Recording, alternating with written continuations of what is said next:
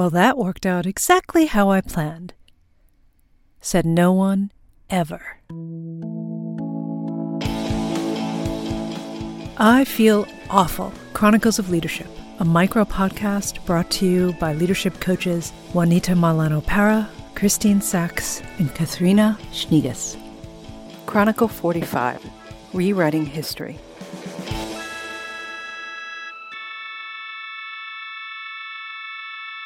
Before we record each podcast, we get together and we talk about the content and what we think would be really interesting for people to listen to. This past week, we were just shooting the breeze and sort of catching up with what's going on outside of the podcast, and something really interesting popped up.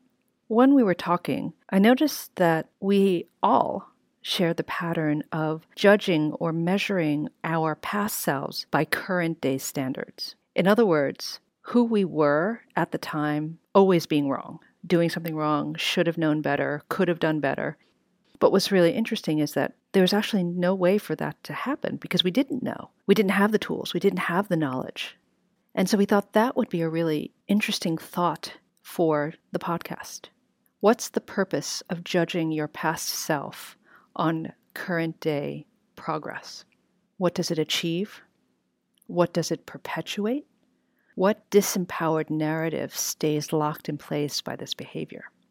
Our conversation reminded me of, and I don't even remember where I saw it, but this saying that I probably saw on some Instagram meme You can't fully love yourself if you hate the things that created you.